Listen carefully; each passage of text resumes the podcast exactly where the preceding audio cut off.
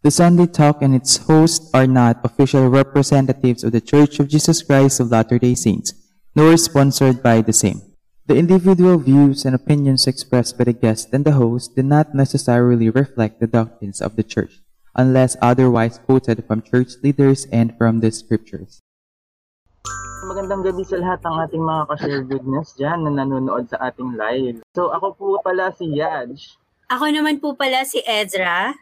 And my name is Hannah. Ako po si Kuya John. At sa lahat po ng aming mga ka-teammate na nasa baba at nag-a-assist po sa amin, mga kaibigan, Samahan nyo kaming makinig, magmasid, at magbahagi. Dito sa second episode ng The Sunday Talk. Mga ka-share, Ano let your friends know from other faiths, especially yung tungkol sa show na ito, please share this live sa inyong mga timeline and sa inyong mga social media, sa Instagram, sa Twitter, etc. And use your hashtag for tonight, hashtag POS, hashtag the creation, which is our topic. Ayan, and please also subscribe to our YouTube channel, Share Goodness PH. That's our YouTube channel. Search nyo na lang po. And follow us on our Facebook page. And we also have our website. That's sharegoodnessph.wordpress.com. And please give us a clap kapag nagustuhan nyo po ang aming website. And you can also share your comments sa website. Sa mga gustong magpa-promote ng kanilang mga Facebook page dyan, just send us a message. Ipopromote natin yan sa page ng Share Goodness. And Kuya John, Mga ka-share, Mm. kung meron din po kayong mga talent, I'm sure meron, pwede din po kayo mag-share dito sa aming show ng inyong mga talent. Kung kayo po ay marunong kumanta, tumugtog ng instrument, kung marunong po kayo tumula at ano pang talent ang meron po kayo, mag-send po kayo sa amin ng inyong entries. Yung mga video po ninyo, isend nyo po sa amin. Kung makikita nyo po sa page namin is merong send message doon nyo po isi-send ang inyong mga entries. So para po makapag-start tayo sa ating discussion, let us welcome our guest tonight. Mga ka-share, Elder Norman Inso. Hello, magandang gabi sa inyong lahat. So, hi Elder Norman. Po, magandang gabi. Nice having you in the Magandang show. gabi. Thank you, thank you. I accepted the invitation to appear uh, dahil sa it will probably give me an opportunity to testify of the Savior Jesus Christ and His mission. And so, umpisahan ko muna. I would like to bear my testimony that He really is our Savior. He came in the meridian of time to do the perfect atonement for all of us. I know that uh, He lived a perfect life. He died perfect and that he was resurrected on Easter Sunday as we commemorate his resurrection, I testify that he lives. Whatever uh, what I will be say, sharing tonight will be my own. And it's nothing to do with the church, okay? And so, ako lang po ang responsable of whatever I will be sharing tonight. Thank you. Ayan. Maraming maraming Yeah. salamat po, Elder Insong, sa napakagandang umpisa. So, sobrang na-excited tuloy ako na magtanong ng mga nakahanda na natin ngayon for us to learn from our guest tonight. Alam ko si Elder Insong ready na, pero yung mga kasama ko kaya ready na na magtanong at matuto. At mga ka-share, ready na ba kayo na matuto ngayong gabi? Huwag na natin patatagalin. Yung tanong po is, yung unang tanong po para kay Elder Insong. Nga po pala Elder Insong, no, effort po talaga natin na, syempre, na maintindihan ng iba yung tinuturo sa simbahan. A lot of people get confused sa bagay na to. As what you know, who actually created earth and is it Heavenly Father or Jesus Christ? Thank you sa tanong. Okay, and hopefully masagot ko ng mabuti and for many of us to understand. Siguro yung confusion lies in the so-called the oneness of God, no? Kaya nagkaroon ng confusion. So I'll try to do the best that I can. Now, with regards to the creation, kung sino talaga ang nag-create, pupuntahan muna natin yung the very first chapter ng the book of Genesis sa Bible natin. Verse 1 talaga. In the beginning, God created the heavens and the earth. Yan yung lahat ng tao, ng mga Christians, have an understanding that God really created the earth. Ang tanong natin dito, sino ba? Uh, kasi nga, uh, nalilito ang karamihan because who among the God that was he referring? Was it the Father, the Son, or the Holy Ghost? Okay? As members of the Godhead. Ang gagamitin ko muna siguro is going to the book of Ephesians, yung teaching ni yung sulat ni Paul to the saints at Ephesus. Sabi dito sa Ephesians chapter 3 verse 9. And I would like to read that. Okay? Sabi dito sa verse 9.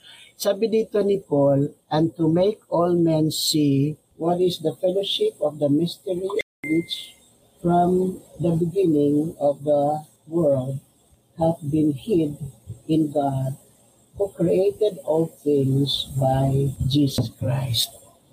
So, dito si Paul was telling the saints sa uh, Ephesus that the Savior Jesus Christ created all things, sabi dito.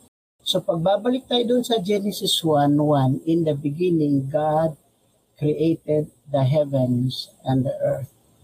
Pagkatapos doon sa Ephesians 3.9, sabi dito, He created all things by Jesus Christ. And if you would like to connect yung Ephesians 3.9 doon sa book of John, chapter 1, verse 1 to 3, yung sinasabing, In the beginning was the Word, and the Word was with God, and the Word was God, and that the Word created all things. Yung sa verse 3.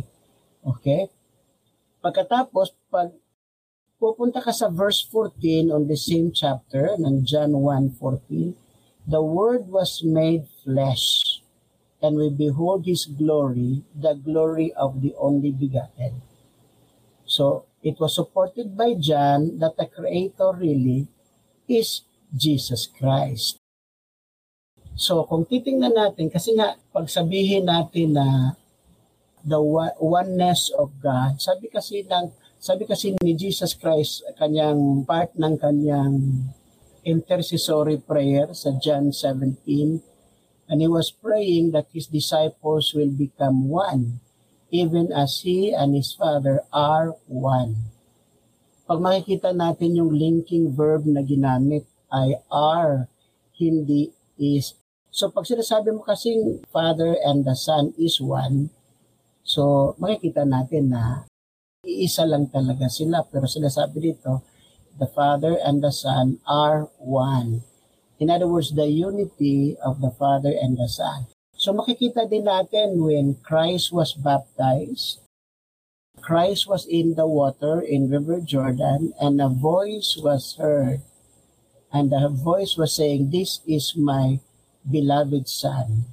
It's a voice of the Father giving us an idea that the Father and the Son are really distinct individual, separate beings. And so, when you talk about Christ and the Father, now they are members of the Godhead, meaning the Father is the highest, the Son, God the Son, and God the Holy Ghost. So, The planner of the creation is Heavenly Father. But the one who, uh, under the direction of the Father, the Savior Jesus Christ, is the creator of all things. Okay? So I hope I am able to share something. Thank you, Yaj. Ayan. Sobrang maraming salamat po, Elder Ginsong, sa napakagandang sagot sa sa tanong na yun. No? And I hope na madaming natutunan. I personally, sobrang natuto dun sa, sa sinabi mo. And sana ganun din yung mga audience natin. Yes, and alam mo, Yaj, napaka-ganda ng emphasis yung binigyan din yung anong linking verb yung ginamit. Talagang mapapaisip ka, oo oh, nga, no? Diba? So, gusto-gusto ko yung point na yun dun eh. Ayun. So, with regards din, Elder Norman, sa shinare mo, napakaganda lang kasi na-emphasize mo yung parang specific na na verse sa Bible na kung saan dinescribe talaga si Jesus Christ. So ngayon, Yung susunod po namin na tanong sa inyo, Elder uh, Norman, siguro maraming, like, maraming tao talaga yung parang hindi ganun ka knowledgeable about this. And most likely, kailangan din nila ng clarification. So para sa inyo, Elder Insong, do you think it is only earth that God created during the creation? Or may iba pa? Ano-ano po yun? Yung mga kung meron pong iba, ano-ano po yun? Okay, thank you Ezra for asking. Iko-connect ko muna uh, yung tanong mo sa John 1.18 para mabigyan ko ng diin yung creation and then the question of ito lang bang earth na to that was created. In the book of John chapter 1 verse 18, sabi dito, no man had seen God at any time the only begotten Son, which is in the bosom of the Father, He hath declared Him. So, itong verse na ito, that no man hath seen God at any time, makes people parang wonder and makes mga other Christian denomination have a hard time yung bang answering this question of no man hath seen God at any time. Kasi alam natin in the book of Exodus, Moses saw the God of the Old Testament many times. Nung una was in the burning bush, di ba? And then later on, doon sa tabernacle, in, I think is in, nasa Exodus 31:11 yata iyon, that Moses saw uh, the Lord face to face as a man said. Tapos bakit sinabi ni John no man hath seen God at any time. Eh, alam naman nila yung account that Moses saw the Lord in the tabernacle, face-to-face pa nga, at kinwalify pa nila as a man seeth his friend. So, kung titingnan mo ng maigi yung verse 18, yung pag intindihin mo yung pagkagawa na construct ng sentence, sabi niya, no man hath seen God at any time. Pagkatapos, meron siyang kama. Kama ba ito o semicolon? Hindi ko na makikita. Okay? Tabi na. Tapos sabi niya, the only begotten Son, it's another statement. The only begotten Son, this is Christ, which is in the bosom of the Father. And kama, and then he said, He hath declared Him. Now, what John was trying to say, no man hath seen God he was referring to Heavenly Father. No man had seen Heavenly Father at any time. Then he continued, the moment Heavenly Father appear or hear, to be heard ang kanyang voice is when He will declare His Son. Yan ang ibig sabihin noon kasi sino bang nakita ni Moses doon sa tabernacle? Was it the Father or the Son. Ang alam lang natin, ito Jehovah, sabi niya, I am Jehovah. Giving us an idea, kasi pagpapunta ka sa the book of uh, Corinthians, ito na natin sa Corinthians. I think it's 2 Corinthians 10.4. Uh, kung hindi ako nagkakamali ha, was it in 1 Corinthians 10.4? Sandali. Okay. Ayun, 10.4. 1 Corinthians 10.4. Sabi niya, sabi ni Paul dito, and did all drink the same spiritual drink, for they drank of that spiritual rock that followed them, and that rock was Christ. Paul was referring to the Israelites movement in the wilderness of Christ being the rock Yon. So in other words, Christ, the creator of the earth, was the Jehovah of the Old Testament. He was the God of the Old Testament. Kaya nga yung sa John 1.18, no man hath seen God at any time. He was, John was referring to the Father. Because after Adam and Eve was driven out of the Garden of Eden, Heavenly Father no longer talks to men. All the talking was given to Jehovah, the God of the Old Testament. Kaya nga, tama si John when he said, No man had seen God at any time, and then he made mention, the only begotten Christ, Heavenly Father, declares Him. Kaya nga, in the waters of Jordan, when Christ was baptized, a voice was heard, This is my beloved Son. Heavenly Father was declaring His Son. And let's go to the account of the young boy Joseph Smith on 1820. The prophet Joseph Smith do not know this account when this had happened because this was 1820 and he was 14 years old. Did not know the account ng John 1.18. Parang sabi niya, I saw a pillar of light exactly over my head. And then he said, when the light rested upon me, he said, I saw two personages whose brightness and glory defy all description. And then he said, one of them spake unto me, calling me by name, and said, pointing to the other, This is my beloved son. Hear him. And he did not talk anymore. And so all the talking was done by Christ and the prophet Joseph Smith. So, just gives you an idea. Now, going to the questions na tinatanong mo, was it just itong earth na ito ang na-create? We have an account in the book of Moses sa Pearl of Great Price. It's in chapter 1. Ang sabi dito, sa Moses chapter 1, okay, sabi dito, And worlds without number have I created, and I also created them for mine own purpose. And by the Son I created them, which is mine only begotten. Okay?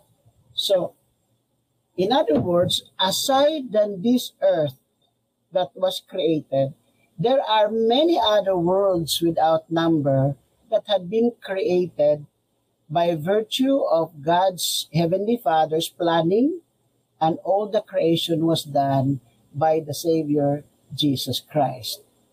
Okay? Kaya lang, pag i-continue mo dito, sabi niya sa verse 35, sabi niya, only an account of this earth will I give. So yung tanong mo kanina, ano-ano yung mga earth na yon? Sorry, sabi niya, ang account lang daw ng earth na to ang ibibigay niya. So we do not know ano yung mga earth. Pero mga scientists, alam natin, sabi nila there are many uh, galaxies, known galaxies, millions of galaxies known. Na sabi nila ha, ang malapit sa atin, malapit kasi ang ating galaxy is Milky Way galaxy. Malapit sa atin is Andromeda. At itong galaxy na ito composed of stars and mga systems. Okay? And marami ito. There are hundreds of thousands of stars and systems in this galaxy alone. Yung ating Milky Way galaxy alone. Okay? Kaya lang hindi natin alam about other Earth na yun na na-create. Kasi yung ating Earth na. Thank you. Ayun. So, sobrang salamat, Elder Insong, no, sa shinare mo. So, sa inyong mga ka-share, I hope na natuto kayo sa shinare ni Elder Norman about sa creation and kung sino talaga yung hina-create ng, ng earth na to. Yan, sobrang madami tayong natutunan. Nakita natin, napatunayan natin na hindi lang yung earth natin yung create ni Jesus Christ or ng, ng creator natin. Yes, so kinakabahan ako sa internet ko.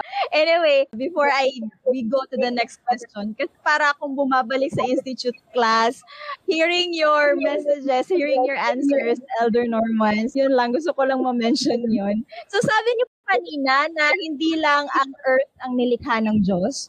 Ah, so ngayon po, what do you think is God's purpose in creating all these things? Sinabi naman niya sa doon sa scripture na yon, this earth, sa Moses pa rin chapter 1, this earth was created for the purpose of coming into this earth and to prove ourselves. Pag pupunta ka sa book of Abraham chapter 3, sabi niya, there is a mga materials that are not organized, created into an earth. Pagkatapos, we will place all these mga spirit in this earth to prove them. So this is a provisionary state. Sabi nga ni Amulek sa Book of Mormon that this life uh, had become a provisionary state. So to prove ourselves that we are worthy to become like Him. Kasi back in a place where we live before coming to this earth. Kasi syempre, this is not the beginning of our lives. Kasi sabi niya sa Jeremiah chapter 1 verse 5, talking to Jeremiah, before I formed thee in the belly, I knew thee. So, before coming to this earth, we already had existed, but we do not have a body of flesh and bones. Kasi sabi sa book of Hebrews that we have a father of the spirits. And Heavenly Father is that Father. So we come to this earth to gain physical body because Heavenly Father, according to the book of Doctrine and Covenants section 130, that Heavenly Father and Jesus Christ have body of flesh and bones, but they are glorified and perfected. Meaning, Heavenly Father's body is no longer subject to pain and death. He has a perfect body. In the premortal world, before coming to this earth, we do not have that body. And we wanted to become like God. And this earth was created for us to have that body and to prove worthy to have a body like God and like the Savior Jesus Christ. So that's the purpose of coming to this earth to prove ourselves that we are worthy to become like that. Yes, ang gandang sagot, Elder Norman. Kasi di ba nag nagkaroon ng connection yung topic natin sa episode 1 last Sunday, which is premortal life, at yung tanong na to at sagot sa tanong na to. So, nagkaroon na ng ano, yung mga viewers natin, may parang bu- nabubuo na yung idea sa kanila. Ayan, so sobrang agree ako dun sa sinabi ni ni Hana. So, last episode namin, yun nga po, na-discuss namin yung tao ay anak ng Diyos at nilikha in in own image or kan kawangis ng Diyos at hindi nagmula sa sa sa unggoy. Siyempre ayoko ayoko din magmula sa unggoy. And can you tell us elder how God created man? Ang sabi lang naman, gagamitin lang naman natin yung scripture. Ang sabi lang sa Genesis chapter 1, God created us out of the elements of this earth. Ang sabi nga niya, after Adam and Eve partook of the forbidden fruit, sabi niya, from dust thou art, and to dust thou shalt return. So in other words, uh, the element that was used are parang dust. Pero pa, ang tanong mo how it was, we do not know. Uh, God did not see it fit for us to know at this point of time. Probably it will be revealed, but we know that we were created out of the elements of this earth. Kaya nga yung ating mga scientists, kapag halimbawa they can find mga fossils, animal fossils, mga human fossils, ang nagagamitin nila yon ang, ang tawag natin yung carbonating para they would like to date kung anong ilang taon itong mga hayop na ito that are found. And very interestingly, sabihin nila, ano eh, millions of years itong mga fossils na nakikita nila. Tapos pag titingnan natin itong earth natin, kung halimbawa we talk about the creation, sabi ni Peter, uh, 2 Peter chapter 3, verse 8, sabi niya, this that one day to the Lord is a thousand years to man. Kung halimbawa, kasi nga, when you talk about the creation, marami kasi nagsasabi na took six days for the Lord to create. Tapos meron pa siguro magtatanong, did God create that out of nothing? Uh, kung nothing ito, bakit kailanganin mo ng six days to create? Siguro mga one hour, may earth ka na. Di ba? Wala nga siguro one hour. Sabihin mo na lang itong gagawin mo and you have an earth. Kasi wala ka naman kasing tinatawag nating elements. Pero pag sabihin mo, atin lang na linggo, sabihin mo lang, you create, gumawa ka ng barko siyempre, hindi ka naman gagawa ng out of nothing. You will create out of mga unorganized materials. There are materials that were used. At ang mga materials that was used in the creation of this earth date long, long, long ago. Millions nga siguro of years yung mga elements na to. And ito yung ginamit sa mga tao na mga elements at mga elements na ito ay ginamit sa mga hayop for their body. Kaya nga, pag carbonating ngayon ng mga scientists, abay millions of years nga. Kasi yung elements na yon na ginamit. Pero existing on this earth, medyo hindi nga siguro. Okay? Kasi yung ating spirit and the body. Okay? Salamat sa tanong. Salamat po, Elder, no. Sobrang informative. Oo nga, no. Hindi, hindi ni-reveal sa atin kung paano talaga tayo ginawa. Ayun. Elder Insong, yung mga ka-share natin ngayon, sobrang maraming natutunan about creation. Minsan, hindi siya ganon ka-specific yung pagkakaintindi ng mga tao about sa, sa creation. But thank you for sharing your thoughts and ideas to us about that. And knowing Elder Insong na, na na-create na yung earth, uh, yung, yung world, at pinadala na tayo dito sa mundo. Pero Elder Insong minsan sa buhay ng tao, nung, nung nandito na tayo sa mundo, palagi nating sinisisi ang Diyos sa mga sakit at kapansanan na meron tayo. Do you think God giving us an imperfect physical body is better than providing us a perfect one instead? Magandang tanong yon. Actually, it's the same question that was asked by uh, the disciples of Jesus Christ noong kanyang panahon ng kanyang ministry. They saw a man born blind. This is in the book of John. Tapos sabi, ni, sabi ng mga disciples, who did sin that this man is born blind? Was it his father or his, or his parents? Or he made a, did he commit a mistake? And the Savior answered, no, no one makes sin when he was born blind. This is just to show that God has a power. Now, again, going back to the purpose why we come to this earth. We come to this earth to prove ourselves worthy. And so, sabi nga ni Lehi, if you look at the book of Lehi, uh, the book of Nephi, that is in 2 Nephi chapter 2, that there is an opposition in everything. Because if all of us come to this earth with perfectness at walang challenges, you and I will not learn. There must be an opposition in everything. Kasi, for, for sa akin, if I can see a man na uh, meron siyang imperfections, what I, what I would like to say, I begin to appreciate what I have. And the man then who has imperfections in life can cope up with things kasi malalaman mo these mga things are gifted. Meron din silang gift of something that you don't have. And they can capitalize this by, uh, sabi nga, working into your imperfections. If you look at the book of Ether, si Moroni, sabi niya, we have weaknesses that we may humble. And itong bodies natin that are ano, binigay sa atin are imperfect. Kahit na gaano ka, sabihin na natin you are born into silver platter. Mayaman kayo and you have everything. You are tall, dark, and handsome. Tatanda ka rin. And you will again feel all those pain and mortality. Mararanasan mo rin yon. Uh, because we are living into this imperfect world.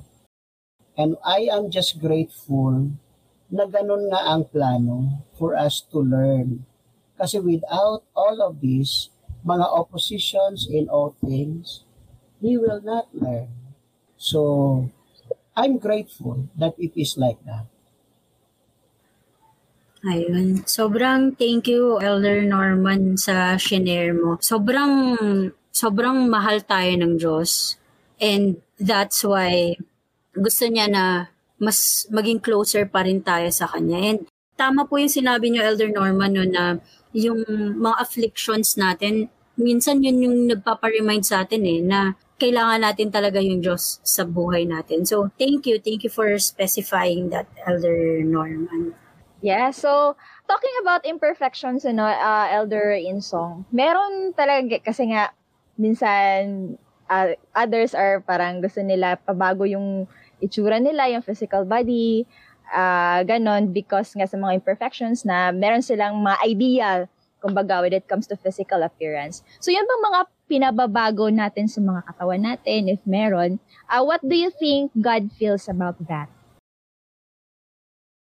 Medyo mahirap yung tanong mo, Hana, kasi I do not know how God feels about it. No? Okay? Uh, however, halimbawa, He specifies on things na uh, meron tayong mga standards for you. Like, uh, we are being discouraged to probably excuse me I probably using that standard of youth, yung uh, members of the church are being discouraged to have tattoo in their bodies, mga ganong tipo. Kasi nga, ang ano na is just like mga graffitis na mga ganoon. Ang tanong mo is, what about itong mga changes that a man or a woman will put into uh, their bodies? God has given us itong bodies natin as His gift. When we go back to Him, we, go, we give this body as a gift to Him. So ang tanong ko sa ating lahat is, what kind of gift do you want to give God? Okay, so nasa sa iyo yun ngayon. Now, however, halimbawa, mahilig ako na dati, nung ako'y bata-bata, mahilig ako sa bodybuilding, mahilig ako sa martial arts. So, may papalaki ng katawan. So, tanong natin dito ngayon, when we will be facing before God, we, are we going to get back the body na pinaganda natin dito sa earth? Halimbawa, pinaritokin natin yung ating mukha in a way that how we wanted to look. Okay, nasa iyo yun, that's your body. Di ba? You wanted to appear beautiful. What about it if you will be, if you will appear before the Lord? Now, I'm going to use yung teaching ni Joseph Smith. Eh, this is in the gospel principle. Sabi ni Joseph Smith sa kanyang teaching is that all spirits are in an adult form. So in other words, in the premortal world, before coming to this earth, we existed aeons of years. For how long, I do not know. Basta ang alam lang natin, all that come to this earth are all in an adult form. Matured form. So kahit na mga babies yan, ang spirit ng nasa loob niyan are our matured form. Eh yung teaching na yung doctrine na napakatotoo, ano, are an adult form. Kaya pa, kaya nga makikita mo mga babe, mga bata, 2 years old, 3 years old, ang lilikot, parang hindi na uubusan ng energy. Para siyang isang makina na inilagay mo sa isang maliit na na body. Ililipad talaga yon Ang laki nun eh. Kaya hindi na uubusan. Alright? Kasi nga malalaki. There are all, these are all in an adult form. And it has face. May mukha yan eh. Diba? So ngayon, I'd like to use section 88 of the Doctrine and Covenants. Dito yung pinakamaganda. Sabi dito sa section 88 of the Doctrine and Covenants, Section 88 of the Doctrine and Covenants, sabi niya dito, sa verse 28, They who are of a celestial spirit shall receive the same body, which has a natural, natural body. Even ye shall receive your bodies, and your glory shall be that glory of which your bodies are quickened. So, ibig sabihin, when you will be resurrected, kasi, kasi sabi ni Paul, 1 Corinthians 15, sabi ni Paul, all men will die and all men will be resurrected. And then, uh, 15 verse 40, 41, 42, sabi niya dito, there are bodies celestial, bodies terrestrial, and bodies celestial in section 76 of the Doctrine and Covenants. So in other words, and then sabi niya, so also is the resurrection. So in other words, when you and I will be resurrected, everybody will be resurrected, whether you are good or whether you are, whether you are bad. But we do not have the same body. If you are obeying celestial law, you will receive a celestial body. If you are obeying terrestrial law, you will receive a terrestrial body. If you are obeying a celestial law, then you will be receiving a celestial body. And what kind of body will you have? The kind of body that you will have is the kind of spirit that you have. So, in other words, Hannah, you and I today look like your earthly father and your earthly mother. We inherit that to them physically. But what is inside you, including your height, you inherit it from the Father, Heavenly Father, and naturally there will be a mother, an Heavenly Mother. And the spirit inside looks like them does not look like your earthly father and your earthly mother. So when you will be resurrected, naturally, according to Brigham Young, there is no growth in the grave. Meaning, how you die, when you will be resurrected, that's how you will look. So if you are five foot four when you die, you will not be resurrected six foot four. You will be resurrected five foot four. And how will you look like is how you look like when you were alive on this earth. Otherwise, mahihirapan tayong makakilala niyan. Okay? Pero ang mawawala lang are all imperfections. Meaning, yung mga pimples, yung mga wrinkles, these are imperfections of mortality. This will all be gone. So you will have all those features, but this looks just like you on earth. However, you will reach to your highest potential. And that is the potential of your spirit. A time will come that you will receive what your spirit looks like.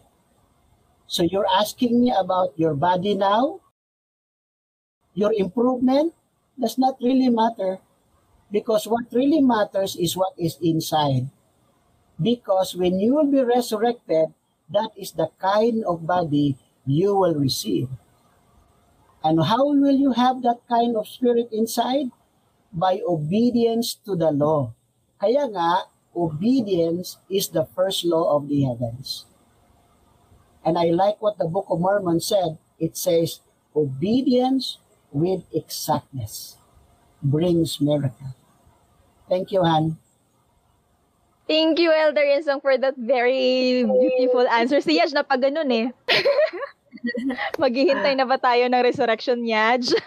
Hmm, pero yung mga So, na, mga height dyan, wala na. yeah, so that is our last question actually for our tonight's discussion. And Ezra, may sasabihin ka? Ayun. So, thank you, thank you so much, Elder Insong, sa mga kaalamang binahagi niyo sa amin. Parang na-excite ako kanina din sa resurrection. Pero yaan mo na. so, At saka, gusto kong sabihin, isa to sa, isa talaga to sa mga pinaka-paborito kong topic kasi we are talking about wonders, mysteries of the world, di ba? Parang pag pinag-uusapan pero may ibang dating eh. Mm, sobrang nakaka-excite at sobrang informative nung ano nung topic natin ngayon, guys. And yung may napanood kasi ako dati na in connection dun sa sinabi ni, ni Elder Insong quoted from the scriptures na worlds without numbers. So kung mapanood nyo yon nakaka ano nakaka nakakapangilabot na nakaka-excite kasi makikita mo kung gaano kadami yung creation. Parang simulation yun ng science. Pinakita nila kung gaano kadami yung mundo. mm tama. And even ngayon, yung, yung science, parang nagpo-prove na siya sa mga like explanation din sa sa Bible, sa church. Like even sila nagsasabi na na marami ng worlds and yon. So may other question pa ayan si Kuya John. May may question ka pa ba Kuya John? Naglalag ka pa rin. May isi-share lang ako tungkol doon sa ano at saka Ezra, yung tungkol sa words without number na sabi mo kanina. I'd like to look at section 130 of the Doctrine and Covenants, verse 5, para probably meron silang mga nasa mind.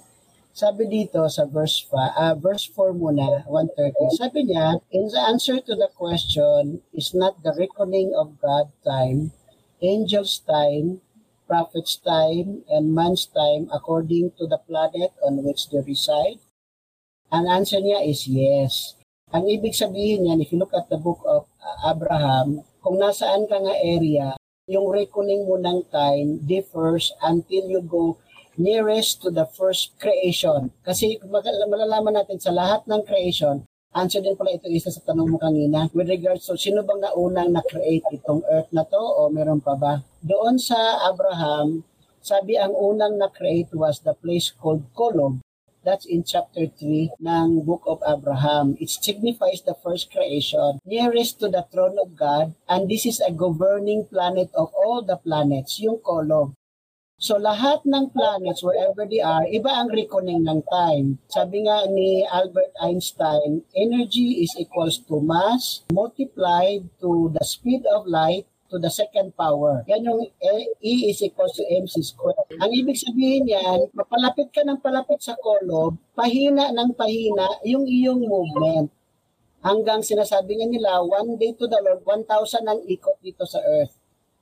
So, ibig sabihin, into this earth, ang bilis mong tumanda. Pero pag nandoon ka sa kolob, abay, ang tagal mong tumanda. Kasi nga, yun ang recording ng time. Okay? So, yun yung sinasabi niya. So, ngayon, iko-continue ko. Sabi dito, so iba-iba ang time frame natin ng recording ng time. Pagkapos sabi niya dito, but sa verse 5, there are no angels who minister to this earth, Ezra, but those who do belong to have belonged to it. Ibig sabihin, yung mga ministering angels like Michael, Gabriel, they are in this earth. So ibig sabihin, there are many other earth, pero hindi pwedeng other will minister into this earth. Lahat na nag-minister into this earth ay mga kapatid natin, either already receiving their bodies or will yet be resurrected. So yun lang ang gusto kong sasabihin. There are many other worlds that were aside this earth, pero yung mga nagmi-minister lang sa earth, earth natin ay mga kapatid natin. Bawal yung crossing ng worlds. Yung pwede bang kumisita ka? Bawal crossing area. uh, ang ganda, ang ganda nun, ang ganda. Salamat po, Elder Insong, sa iyong mga natutunan namin. Ang dami daw natutunan. Actually, sabi ni Sister Janet, ang dami niya daw natutunan. Actually, kahit kaming mga host, ang dami pong natutunan. Mm-mm. Totoo. Sobrang dami talaga. Tuwang-tuwa ako sa usapan eh. The whole time nakasmile ako. Alam mo, Ang may, nalalaman resurrection. bago. Oo. oh, resurrection. Hintayin natin yan yan. Oo. Gusto muna nating magpasalamat kay sa kanyang participation ngayong gabi. Yes po. Salamat, Elder Insong. And regards po kami kay Sister Insong. I think she's not feeling well. Tama ba? O, sana get well soon, Sister Insong Soon po. And once again, thank you so much, Elder Norman Insong, for being with us tonight. Ang ganda ang ganda-ganda ng insights na binahagi nyo sa amin. And I'm sure madaming natutunan at nagustuhan nyo ng ating mga viewers, kami din ng mga host. So, yon. Pwede So mga ka-share, see you sa sunod na linggo. Eh, John, Ay, sige. Bago ako magbabay. Just one. Sige po. ah, ano lang, ang tanong nila is, where can you find the celestial law that we can obey para we will receive a celestial body? This was answered by President Nelson at saka ni Elder Ditad Christopherson. President Nelson said, stay in the covenant path. Yan yun. And then Elder Ditad Christopherson sa ating conference latest, sabi niya, the covenant path is the path to the celestial kingdom. Okay, so have all those ordinances in the temple. This is the covenant path and endure to the end. Yun lang. Thank you very much. Thank you so much, Elder Insong. Yan mga ka-share, alam nyo na. Alam nyo na. Alam niyo na, stay lang kayo. Kapit lang tayo, guys. So, ayan, uh, I think this episode will be uploaded sa ating YouTube channel. Kung na-miss nyo or kung gusto nyo i-share sa mga kaibigan nyo, visit our YouTube channel. And, ayan, so, mga ka-share, maraming maraming salamat. And salamat Sobrang salamat, Elder Insong, sa pag-unlock ng aming paanyaya na mag-guest sa aming show. And so pag-usapan natin next Sunday, kung totoo nga bang mansanas yung kinain ni Adan tsaka ni Eva. So watch out mga ka-share and abangan natin ang ating episode. So mga ka-share, muli tayo makinig, magmasid at magbahagi. Dito sa next episode ng The Sunday Talk. Bye-bye po.